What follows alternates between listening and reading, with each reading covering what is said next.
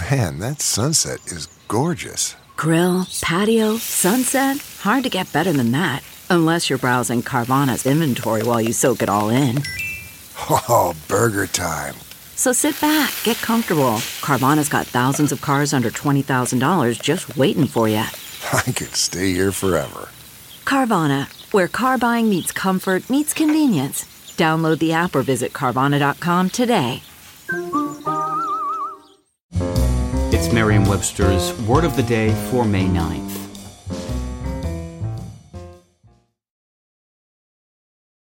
Today's word is lanuginous, spelled L A N U G I N O U S.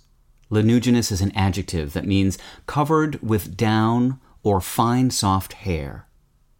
Here's the word used in a sentence from The Independent by Helen Brown.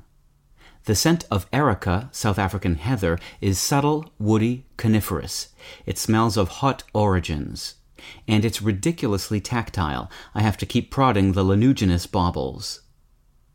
You're likely to come across the word lanuginous in only a few contexts, botany and spelling bees being the best candidates.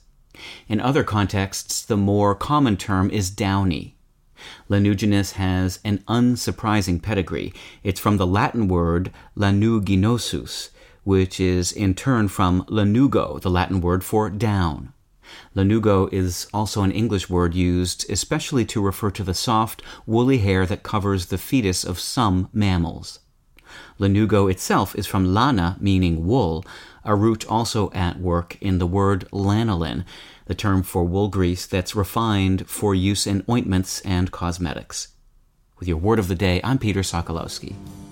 Visit Merriam-Webster.com today for definitions, wordplay, and trending word lookups.